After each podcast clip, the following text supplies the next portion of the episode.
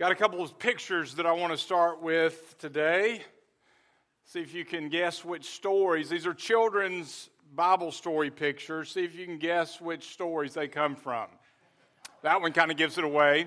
It's either Noah or Santa Claus, I can't tell. But the, the name gives it away. All right, so we got Noah in the ark, right? All right, and the next one, you should be able to get this one. It's Moses parting of the Red Sea. All right, how about the last one? This one might be a little more difficult. Well, if you look at your notes, that'll give it away. All right.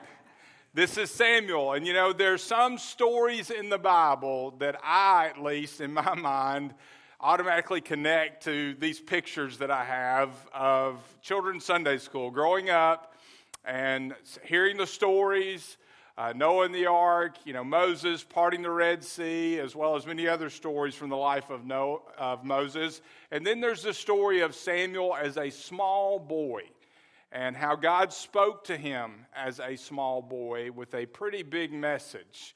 And this is yet another example in Scripture. While we know Samuel well, uh, he is a key figure uh, in the Old Testament in the life of David, uh, King Saul, then David it's still this, this story where God takes him as a small boy and uses him and is already preparing him for what he's going to be is just another reminder of it doesn't matter who you are, doesn't matter how old you are, doesn't matter what you think of yourself in, in terms of status or what the world thinks of you in terms of status.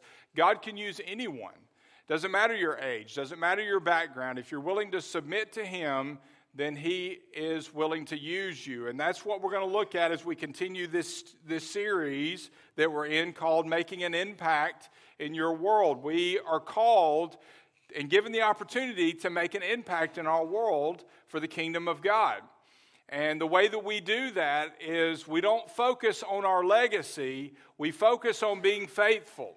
And what we find is, is that if we are focused on being faithful and obedient every day, we will leave a legacy for the Lord. Focus on being faithful, and God will take care of your legacy. So we want to be faithful, we want to leave a legacy for the Lord. When we pick up here in 1 Samuel, we're going to be in 1 Samuel chapters 2 and 3, and when we see this story, and when we look at the life of Samuel, we see that he leaves a legacy of faithful service for God. And it begins right here as a small boy where he learns a very valuable lesson. You know, I love stories that involve men and women doing great things those and those men and women coming from humble beginnings right i mean i love the underdog story i love the story that tell you how someone who's relatively unknown ends up doing something incredible or learning about them before they became great. And, and we see this here. I mean, right now, Samuel is unknown. I mean, he is a small boy. And we get a glimpse into how God is working in his life, preparing him for what we will see him do later uh, he, he becomes very well known later in life, but right now, this is, this is before all of that. Uh, we get one of these, you know, these stories that we hear about, you know, people inventing something in their garage, right? Or starting a business in their garage that becomes incredible, or somebody who we don't expect uh, ends up doing something that's, that's very well known, becomes famous. It's those underdog stories that, that we pay attention to, and that is what we have in today's passage. And with every story, there is a setting, or at least there should be. And I think it's important to understand the setting of a story uh, in order to really understand the, the principles, the impact of that story. And so we'll take a few minutes and look at the setting that this story about young Samuel uh, takes place in. The setting is Israel long before the glory days of King David. Samuel's a small boy, and, and in this time, there's been a long period, a couple of hundred years actually, of warfare intermittently. There's cycles of events during which Israel would suffer an invasion of some sort, and then they would suffer a famine, and then a judge would emerge and Israel would get back on course. They would be faithful. and then the cycle would repeat itself over and over again. So you would have uh, disobedience, invasion, famine, warfare, all of that. A judge would rise up, lead the people, and then there would be temporary peace until they became complacent again, disobedient again, and the cycle would repeat itself. And this story, as we see God speaking to Samuel, takes place in one of those lulls in violence. It is relatively peaceful, but what we find here is that Israel has slipped right back into complacency. They're just kind of going through the motions. They're not really being faithful. They're apathetic. And so, this is what's going on during the time of this story. Their attitude toward God and the vision that He had for them as a nation, they've just become indifferent to. And their leader at this time, the high priest, his name is Eli. He's an old man who's beginning to go blind. I mean, he's nearing the end of his life at this point. And unless something changes, he is going to turn the reins of leadership over to his sons, Hophni and Phinehas. There's a problem with that because these guys are not exactly pursuing the Lord, as we'll see here in just a few moments. Uh, but they were his sons, so they helped him minister in the tabernacle. And the tabernacle, of course, is the place of worship. This is where the Holy of Holies, this is the, the presence of God. And this was the place of worship during this period of the history of the nation of Israel. A few years earlier, before this takes place, in, in 1 Samuel 2 and 3, there's a woman who was named Hannah, and she was a regular visitor to the temple. And she prayed over and over daily, faithfully, that God would give her a son. And she, as a matter of fact, she so wanted a son that she promised God if God would give her a son, that she would dedicate that son to the Lord. And, and God granted her her promise. Now, after the son was born, Hannah places Samuel, Samuel was the son, places him in the care of Eli, and he was to, to serve the Lord. Eli was his mentor. Eli was his spiritual tutor, so to speak. He's teaching him about serving the Lord. And he's preparing him for a life of service. And that's, we can, we can kind of go ahead to uh, chapter 3, verse 1 of 1 Samuel. We'll go back to chapter 2 in a few moments, but we're going to start with chapter 3, verse 1. The boy Samuel served the Lord in Eli's presence. In those days, a word from the Lord was rare and prophetic visions were not widespread. Now, that's important, and we'll get to that in a moment. But really, because of the nation's apathy, their indifference, God was silent during this time. The whole land of Israel was stuck in a political and spiritual funk. I mean, they were complacent. And, and so much so that God withheld his word from them. The nation was half asleep, again, going through the motions, one day to the next. No one had visions except, and they really, unless they were hallucinating, they didn't have visions either. False teachers may have claimed to have visions, but God's people, God's men, God's leaders were not receiving visions from him. And so Samuel, who's probably about 12 at this time, carries out his duties day after day after day under Eli's guidance. And there's some lessons that you and I can learn from both Samuel and Eli in this passage of Scripture. So we'll walk through it together. Lesson number one is this God can use anyone to deliver his word.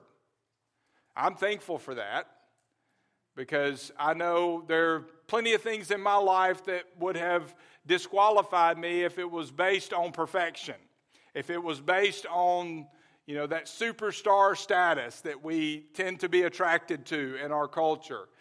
And we see a great example of this with a small 12 year old boy who's used mightily to deliver a message, and again, against the backdrop of God's silence he delivers an incredible message. Uh, not necessarily a good message, but it is the beginning of something great in the nation of Israel. Things, things are just kind of going along. Everybody's maintaining the status quo, but everything's about to change. Look at verse 2 of chapter 3. One day, Eli, whose eyesight was failing, was lying in his usual place before the lamp of God had gone out. Samuel was lying down in the temple of the Lord where the ark of God was located. Then the Lord called Samuel, and he answered, Here I am. Everything in the tabernacle revolved around the Holy of Holies, the most holy place. This is where the presence of God dwelt. All right, this is, of course, the Old Covenant. We now have the Holy Spirit. God's presence lives in and through His people, but this is where the presence of God dwelt under the Old Covenant.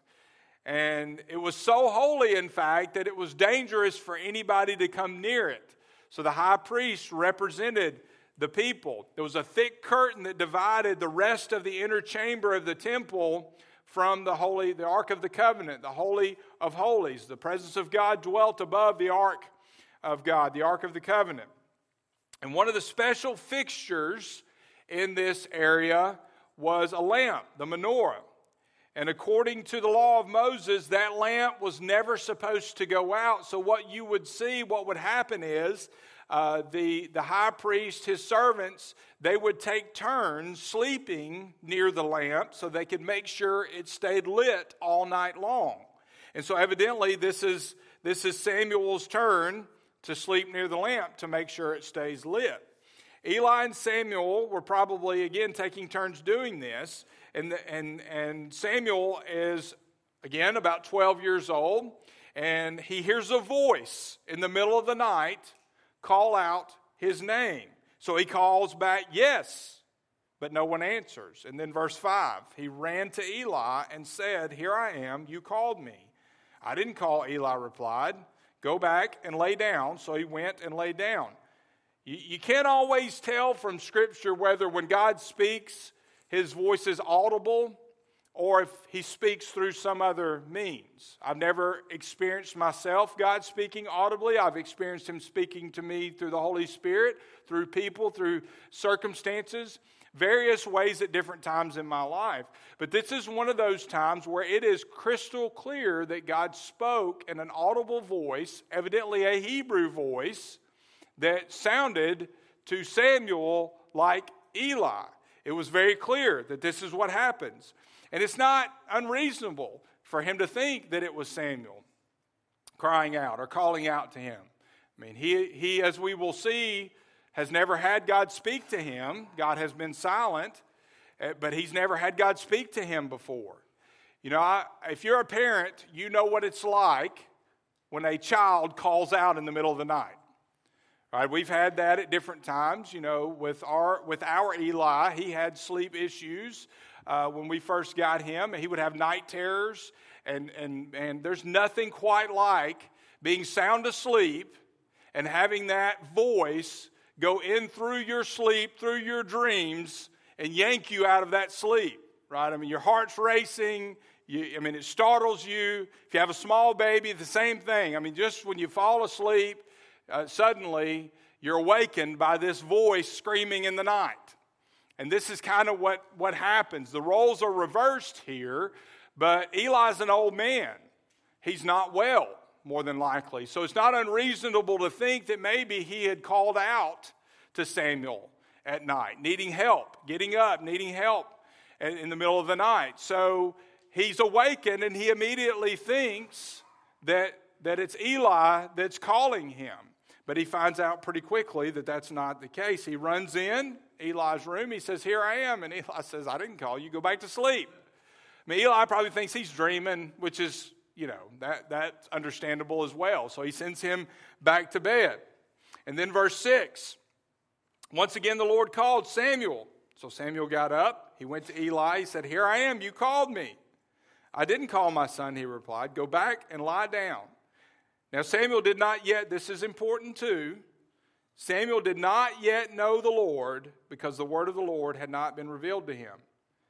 Now, this last sentence that I just read is the author's way of saying that this happened before God had initiated a personal relationship with Samuel. It's important. It's an important part of the story. Remember, go back to the first verse, the opening verse of chapter 3. And a word from the Lord was rare in those days, visions were infrequent. Samuel and God were not yet on speaking terms. They were not yet on a friend to friend basis, father son basis. They, he didn't know God. He had never heard a voice, the, the voice of the Lord. And before we, you know, before we had the scriptures, we see in the Bible God breaking through history and speaking to his people in dramatic ways. The burning bush.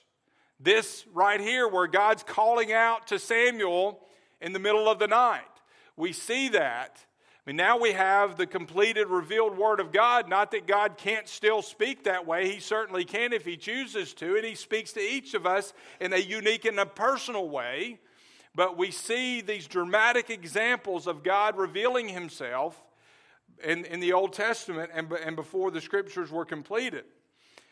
But we have Samuel here who's not only inexperienced hearing the voice of God because he hasn't heard it before, but he's confused now. So he does the only thing that a confused little boy would do. He runs right back to Eli. And then verse 8.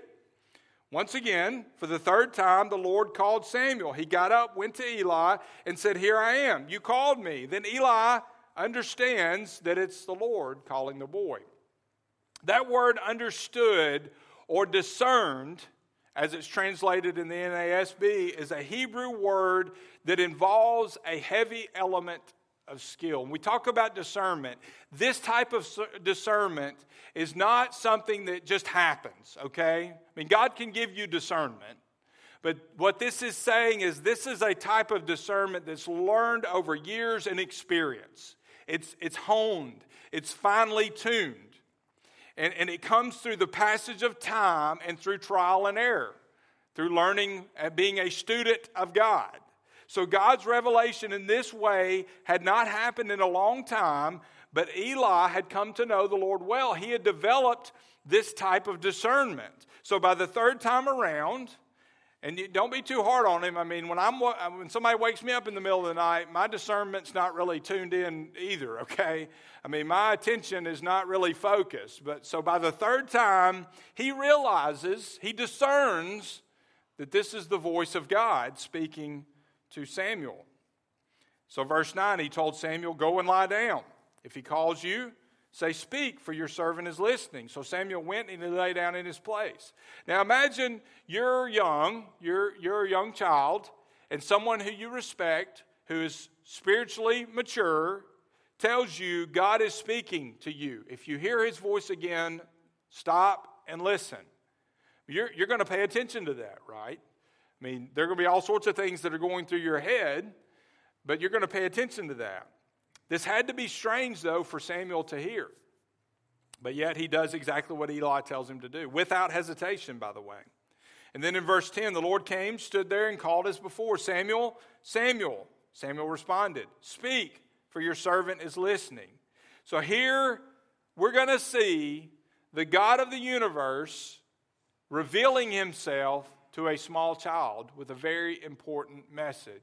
Now, bring up that picture of Samuel again. When I think of Samuel, again, in this story, I think of children's Sunday school, you know, a picture like this, or a picture where he's leaning up in bed, maybe propped up on his elbow, listening, you know, and that's, that's the story of how God spoke to a small boy. And maybe this happened, maybe it didn't, but a lot of times, that's where the story ends in the children's Sunday school class. Because where the story goes next is pretty rough. The message he receives is pretty difficult to swallow, and it's, it's pretty graphic. But, but we're going to continue on this morning and look at this message and what it meant, not only for Samuel, but also for Eli, his family, and the nation of Israel as a whole. Look at verse 11. The Lord said to Samuel, I'm about to do something in Israel that will cause everyone who hears about it to shudder. On that day, I will carry out against Eli everything that I said about his family from beginning to end. God's already has, has already revealed this to Eli. Okay? I told him that I'm going to judge his family forever because of the iniquity he knows about. His sons are cursing God, and he has not stopped them. Therefore, I have sworn to Eli's family the iniquity of Eli's family will never be wiped out by either sacrifice or offering. Now, Eli already knew about this. The word of the Lord was rare, but obviously, God, as we see in the previous chapter, he's, you know, we, it's been revealed to him, and he knows what's going on within his family. Not a pleasant message, but a message that Samuel has to deliver. And this is important because Samuel, who is going to be a man of God, a prophet of God, has got to learn that a messenger of God, and if you teach the Bible, if you preach, if you are discipling anyone, you're delivering the Word of God. And the Word of God has to be delivered exactly as God says it and the way in which God says to do it. And that's a lesson Samuel was going to have to learn. And we see that later in life. He had to, to, to give some pretty tough love to Saul, to David. I mean, he, he had to be willing to give God's message even if the consequences were not good for him. He had to deliver God's message exactly as God said it and the way in which God said to deliver it. And this is a lesson he's going to learn right here and right now. Now, the message wasn't a surprise again. It had, been, it had been revealed to Eli, the previous chapter, chapter 2, verses 27 through 32. We see. So, so Eli is not going to be surprised about this, but you can better believe, as we see, but you, I mean, you can imagine the turmoil that Samuel's going through, uh, having to deliver this message.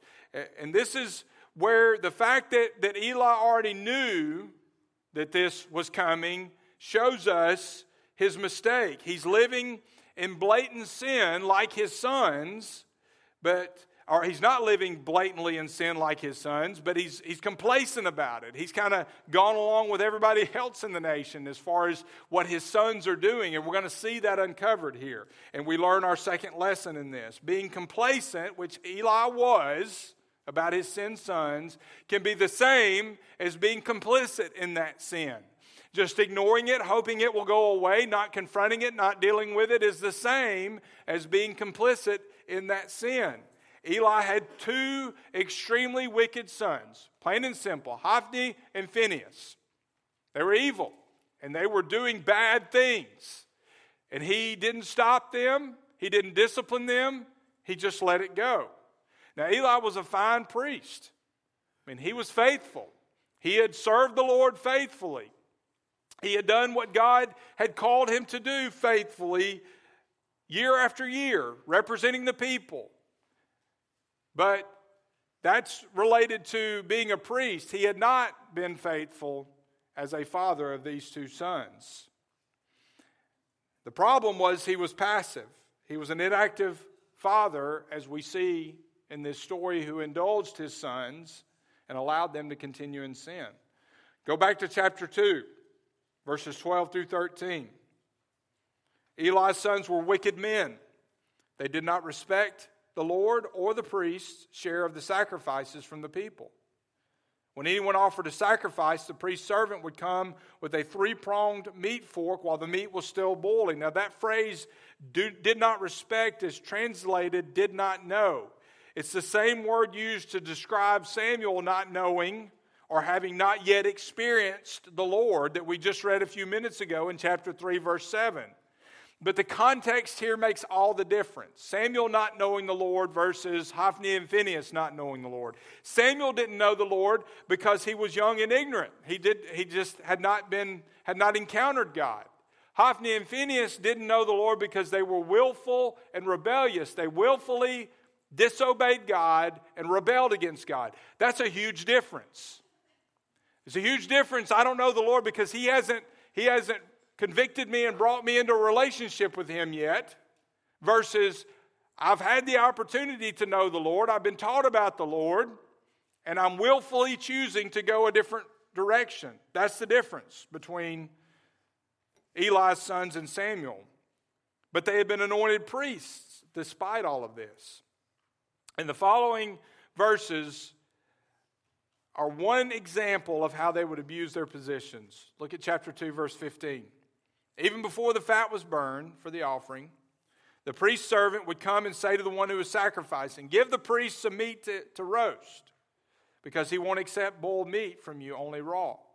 If that person said to him, The fat must be burned first, then you can take whatever you want for yourself, the servant would reply, No, I insist that you hand it over right now. If you don't, I will take it by force. So the servant's sin was very severe in the presence of the Lord, because the men treated the Lord's offering with contempt. Samuel served in the Lord's presence. This mere boy was dressed in the linen ephod. So, according to the law of Moses, they were to burn the fat as an offering and then take whatever didn't burn from the altar. They were supposed to receive what God provided, what was left over.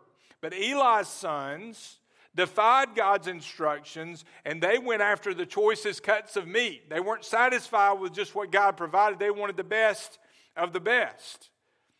And that's bad enough, but it gets worse. Verse 22 of the same chapter. Now, Eli was very old. He heard about everything his sons were doing to all Israel and how they were sleeping with women who served at the entrance to the tent of meeting. These were perverse men who were taking sexual advantage of the women who came to worship. And they did it right there in the house of God. And these guys, they weren't just, you know, I mean, sin, sin, don't get me wrong, but they weren't just, you know, this wasn't just petty theft, all right? I mean, they were evil men. And what's sad is that Eli knew about it. He knew this was going on. They should have been carried to the edge of town and stoned, but Eli just gives them a mild scolding. Look at verse 23. He said to them, Why are you doing these things? I've heard about your evil actions from all these people. No, my sons, the news I hear the Lord's people spreading is not good. If one person sins against another, God can intercede for them, for him. But if a person sins against the Lord, who can intercede for him? But they would not listen to their father, since the Lord intended to kill them. Meanwhile, verse 26, by contrast, the boy Samuel grew in stature and in favor with the Lord and with the people. Samuel was raised in this environment, but apparently he didn't know what was going on. God spared him from that. But God's patience had finally reached its end with Hophni and Phinehas, and God's judgment was coming. Back to, back to chapter 3, the message again that God delivers through Samuel, or to Samuel, to be delivered through him. On that day, I will carry out against Eli everything I said about his family from beginning to end. I told him that I'm going to judge his family forever because the iniquity he knows about. God himself, he knew about it. Eli knew about it. His sons are cursing God, and he has not stopped them. Therefore, I have sworn to Eli's family, the iniquity of Eli's family will never be wiped out by either sacrifice or offering. Eli's behavior, again, reflected the times apathy. Politically, socially, spiritually, the, the nation was complacent. So he threw up his hands and he thought, well, you know, I just can't do anything with these boys of mine. They're just going to do what they want. They've been rebellious all their lives. I'm busy. I've got duties to take care of. I've got too many things to do, so surely God will understand. I'm being faithful to Him, surely He'll understand, but no. God did not understand. God's a just God. He's merciful and gracious, and He was in this case. He gave opportunity for things to be turned around, but He wakes Samuel up as a young child and warns him. Verse 15 Samuel lay down until the morning, then he opened the doors of the Lord's house. He was afraid to tell Eli the vision. But Eli called him and said, Samuel, my son, here I am, answered Samuel. What was the message that he gave you? Eli asked, Don't hide it from me. May God punish you and do so severely if you hide anything from me that he told you. So Samuel told him everything and did not hide anything from him. Eli responded, He is the Lord. Let him do what he thinks is good. Samuel grew, the Lord was with him, and he fulfilled everything. God fulfilled everything Samuel prophesied. You know, Samuel, again, he had to deliver the message just as God had gave it to him. And, you know, with all of, you know, that Eli ignored with his own sons, give him credit here. He knew this and he, he demanded that Samuel give him all of the message. And then his response, you got to, you know, you got to be impressed by that. Well, God knows best. That's what the Lord's going to do. I, I have to accept it. He accepted it. You know, maybe that was complacency too, or he just he understood that once God had made up his mind, there was nothing he was going to be able to do about it. Maybe he was just that submissive to the Lord. So Eli now has to suffer because of his sons. And this is where we learn our third lesson. Every family must guard against sin. Every family. When you look at Eli, he's the high priest. I mean, he's he all appearances he's serving the Lord. He's being faithful. He's doing exactly what he should be doing. But then there's his family that he had neglected, his sons that he had let just do whatever they wanted. Samuel had to deliver the message to him. Eli accepted it, and now he's going to receive God's punishment for his lack of faithfulness with his own family. And this is why, as a father, I am determined to make it my intentional mission in life not to repeat the sins of Eli in my family. Now, I'm not perfect by any means, but I've worked hard not to be passive with my children, my wife and my children. Now, I want to avoid this fate, this fate. And if we, any of us do, we need to recognize that our families could very easily end up like Eli's. And this is where the rubber meets the road this morning. This is where this really hits home for us because any of us could find ourselves in this situation if you have a family. We have to recognize that and take precautions. There are some warning signs, and I want to finish with some warning signs this morning.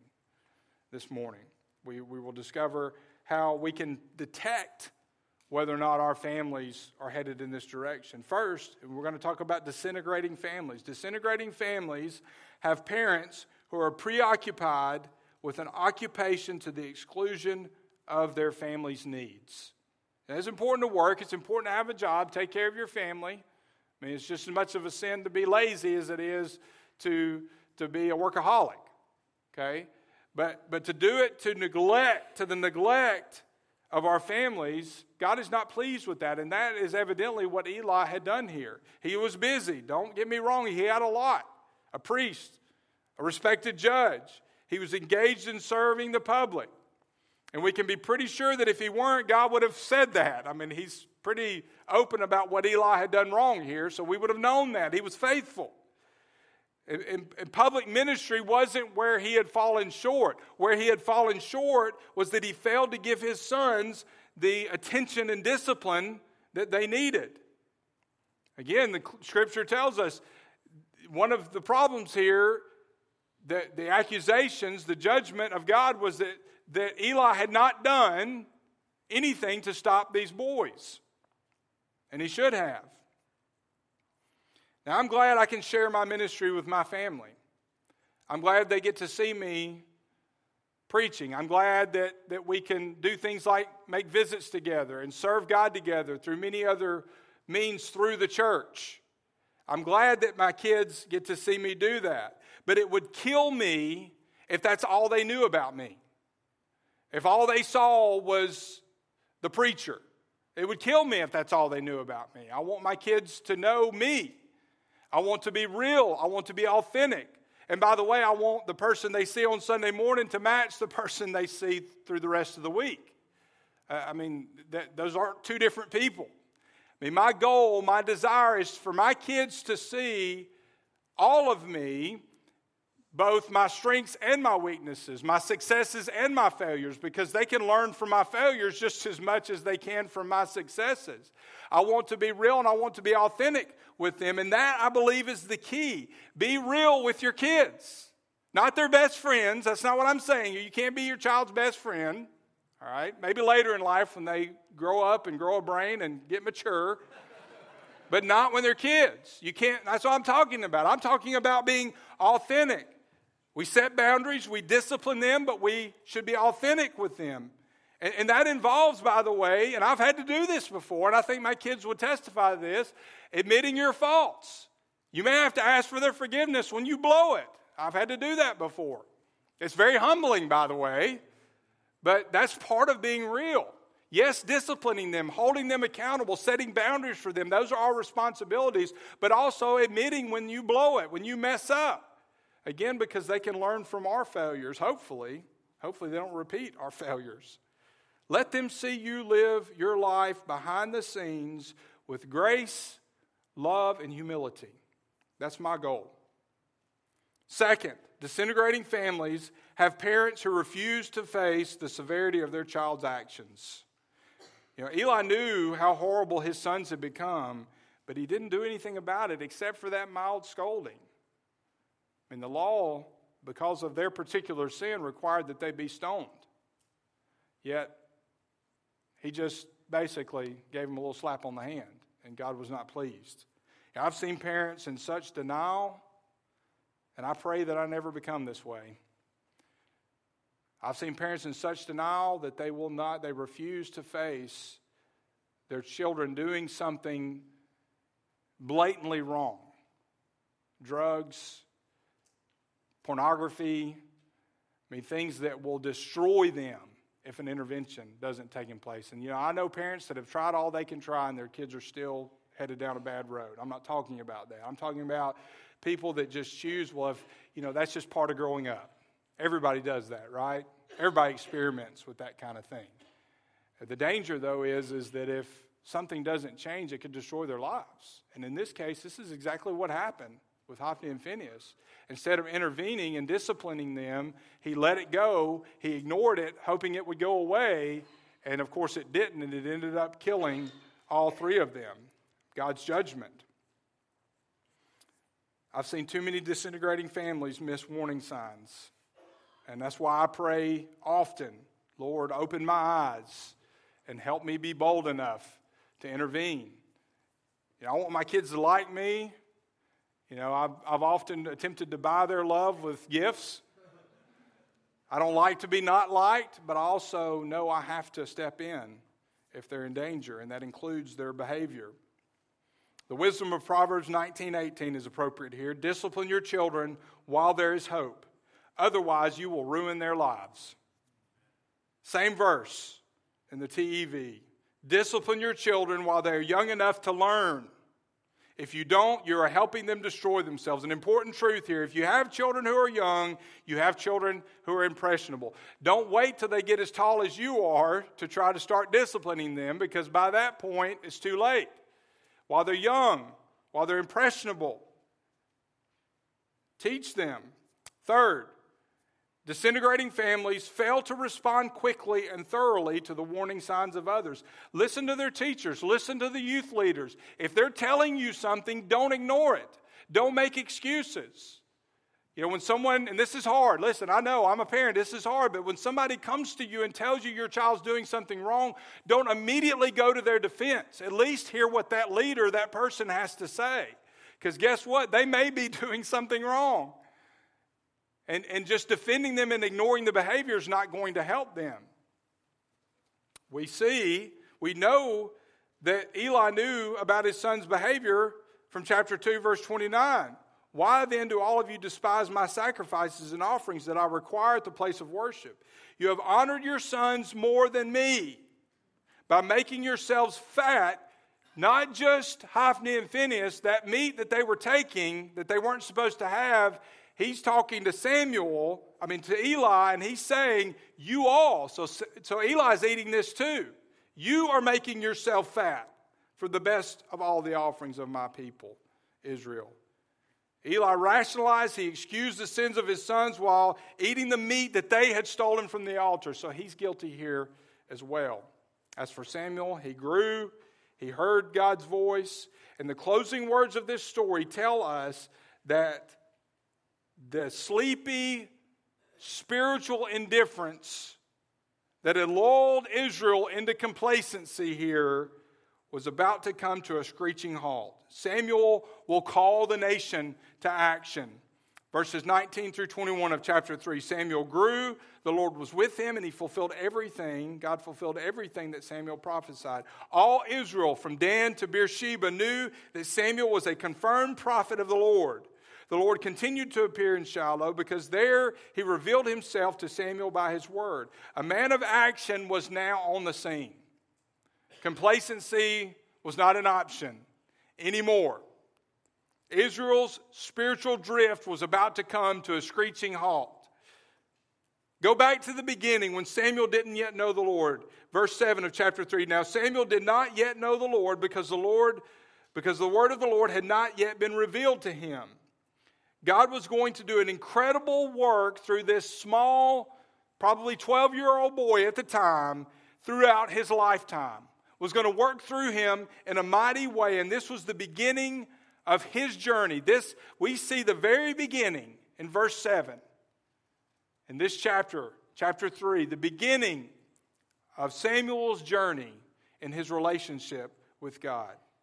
And it all began, all the stuff that comes after that we are incredibly familiar with, if you're familiar with the Old Testament, all that he did for the Lord began on that night where he had to make a decision, and the next day where he heard God's voice and he had to make a decision will I obey or will I not?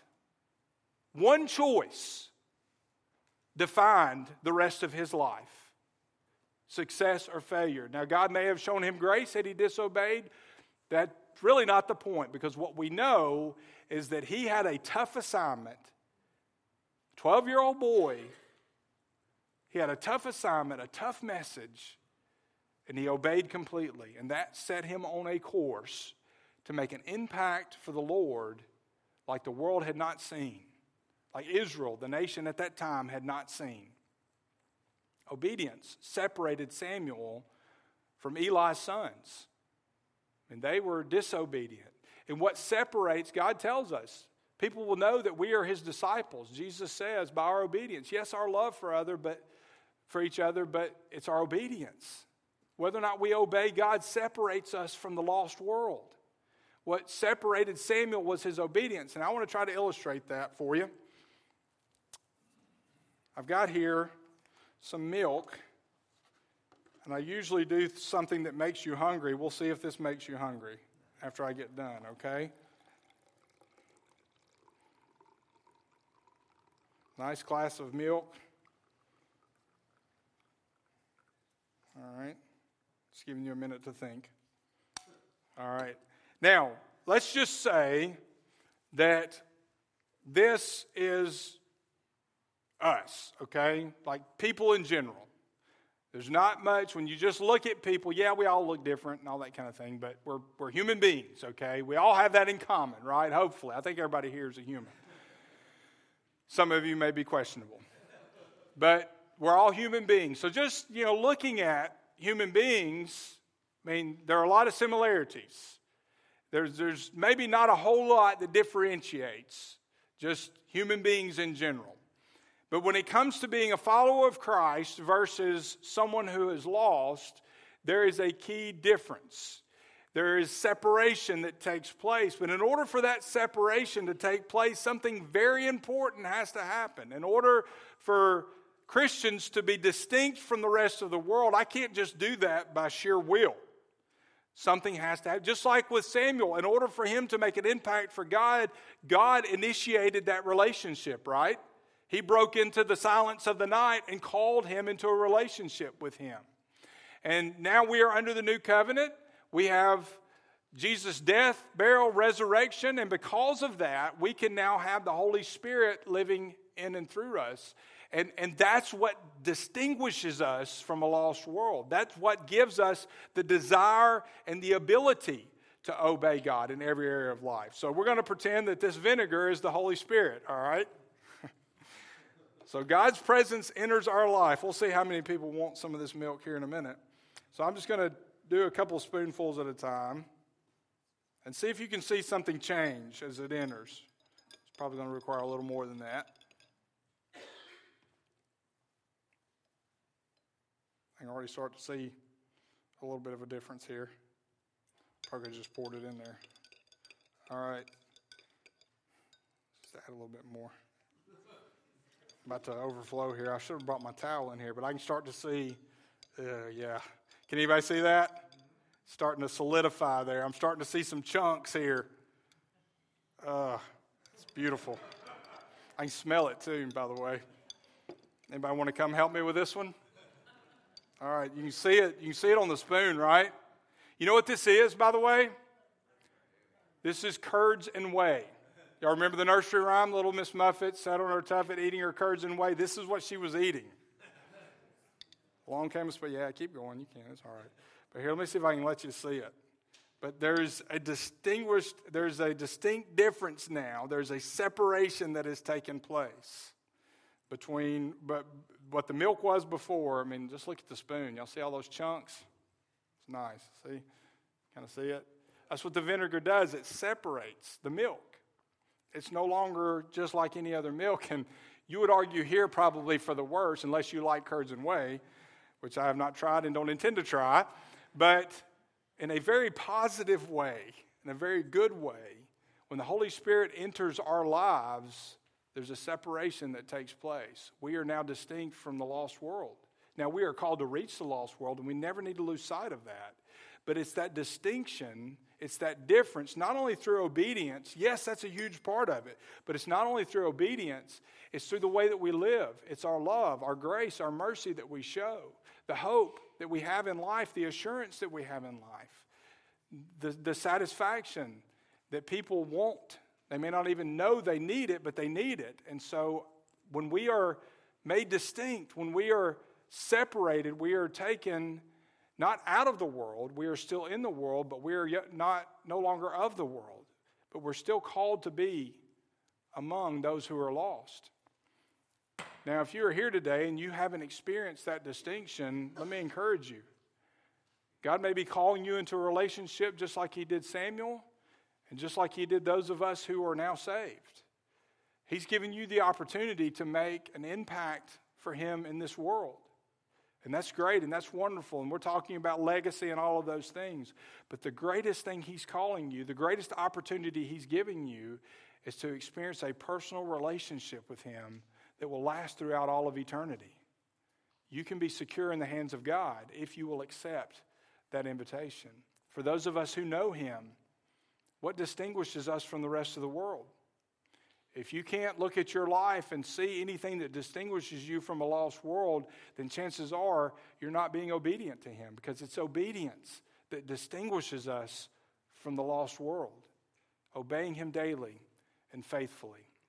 Let's go to the Lord in prayer. Father, we thank you for calling us out of sin into a relationship with you. Jesus, your death on the cross, your sacrifice, your resurrection is what makes that possible. We cannot pay our, for our sin on our own. There's nothing we can do to earn salvation. It is a gift that comes from you. You did the work of salvation. You do the work of salvation as you continue to mold us and shape us into your image. But Jesus, you paid the price we could not pay. And I pray that if there's somebody here today who has not received that gift, that they would today. During this time of commitment, that they would come forward and allow me to share with them what to do next, how to accept that gift. Lord, there are those of us here today who know you, and, and now is a time we need to ask the question what distinguishes us from those who don't know you? Is it evident that we belong to you? By our love for each other and for others, yes, but through our obedience. Are we truly being faithful each day to serve you and to do what you've called us to do? To live by your standards within your guardrails that are defined in your word. I pray that we would be determined each day to be submissive to you and faithful to you and your word. Lord, give us strength and show us right now in this time of commitment how we are to respond to you. For it's in Jesus' name we pray. Amen. Would you stand for our time of commitment?